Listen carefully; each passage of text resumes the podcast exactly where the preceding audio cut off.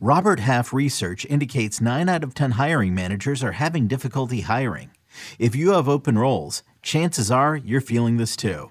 That's why you need Robert Half. Our specialized recruiting professionals engage with our proprietary AI to connect businesses of all sizes with highly skilled talent in finance and accounting, technology, marketing and creative, legal, and administrative and customer support. At Robert Half, we know talent. Visit roberthalf.com today. Ozzie Albies has a fractured foot.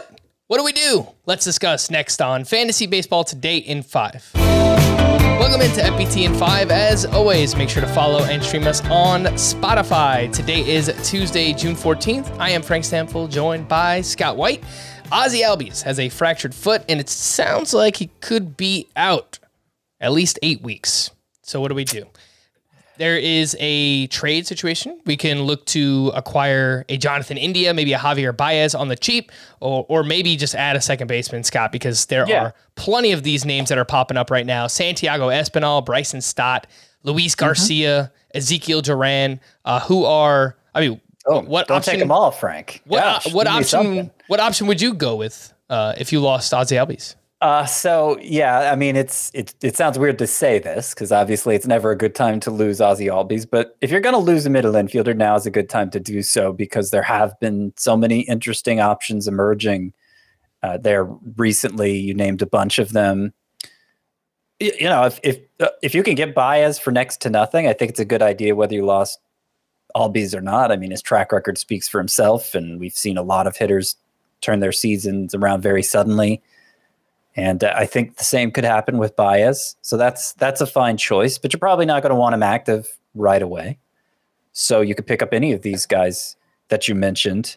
One you didn't mention is Christopher Morel of the Cubs, who's a little more rostered than the others, but he's been batting leadoff for them, getting on base a lot, running more than Albies was, frankly, and hitting for power too.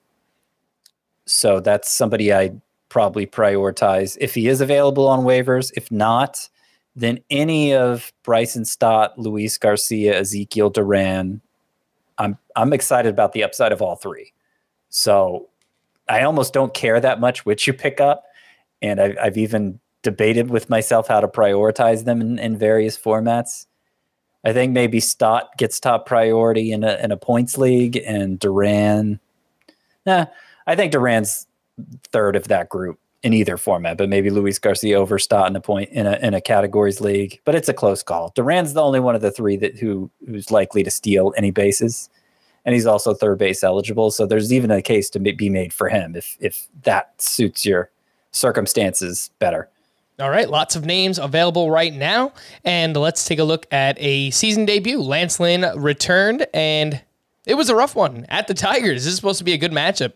He gives up 3 runs on 10 hits over 4 1/3 innings pitched. Scott, what did you see from Lance Lynn, and are you worried about this first start? I'm not especially worried. It was, 10 hits in 4 1/3 innings. 7 of them were in the first 2 innings, so he seemed to settle down a little after that. His velocity on his fastball was down 1.4 miles per hour from last year, which is it's noteworthy.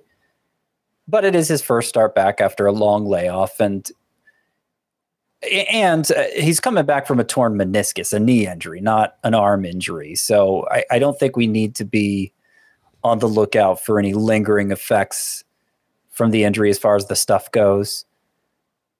He's 35, so it's possible this is a regression year for him. But after one start, but back from injury, I'm not ready to jump to that conclusion. So I would sit tight with Lynn and expect better days ahead.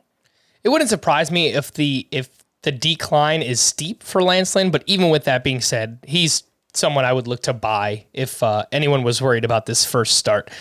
All right, let's take a look at league offense so far in June, something we spoke about on the full-length podcast, but offense is up. 249 batting average so far this month.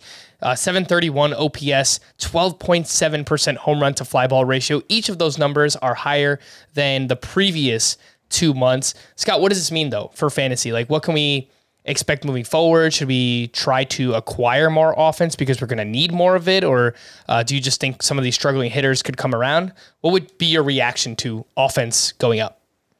Well, if your team has struggled with offense up to this point, it very well may be like a lot of my teams where you just happen to have a lot of these hitters who were inordinately impacted by the stifling offense environment over the first 6 weeks of the season, especially. And so I don't know. I mean, take inventory of how much your team has improved in the past couple weeks, I would say. And if it seems like it's trending the right direction, I don't know that you need to go acquire a bunch more hitting. You may have exactly what you need, and it's finally coming to fruition. And this might be the new normal in fantasy baseball if they don't tweak the way the humidors are used, the way they're set in different cities at different times of year. I would hope they would, because you'd think they'd want a more consistent product from start of the season to the finish. But if they're going to stick with the approach they've had this year, where it's set at the same temper, the balls are stored at the same temper, same humidity, every stadium all year round, then I think we're going to have to get used to the idea at the start of the season when temperatures are at their coldest, humidity's at its lowest, ball's not going to travel as well. It's going to travel much worse. And then the summer months, it's going to travel much better. And so it's going to be almost like two different environments, and you're just going to have to be very patient, with the Brian Reynoldses of the world. He's somebody who doesn't impact the ball very hard, but even somebody who does, like Jose Abreu, we're seeing him suddenly come to life here in the summer. So that's just that just might be the new reality. All right. For more extensive fantasy baseball coverage, listen to the Fantasy Baseball Today podcast on Spotify, Apple Podcasts, Stitcher, your smart speakers, or anywhere else podcasts are found. And thanks for listening to Fantasy Baseball Today in 5. We'll be back again tomorrow morning. Bye-bye.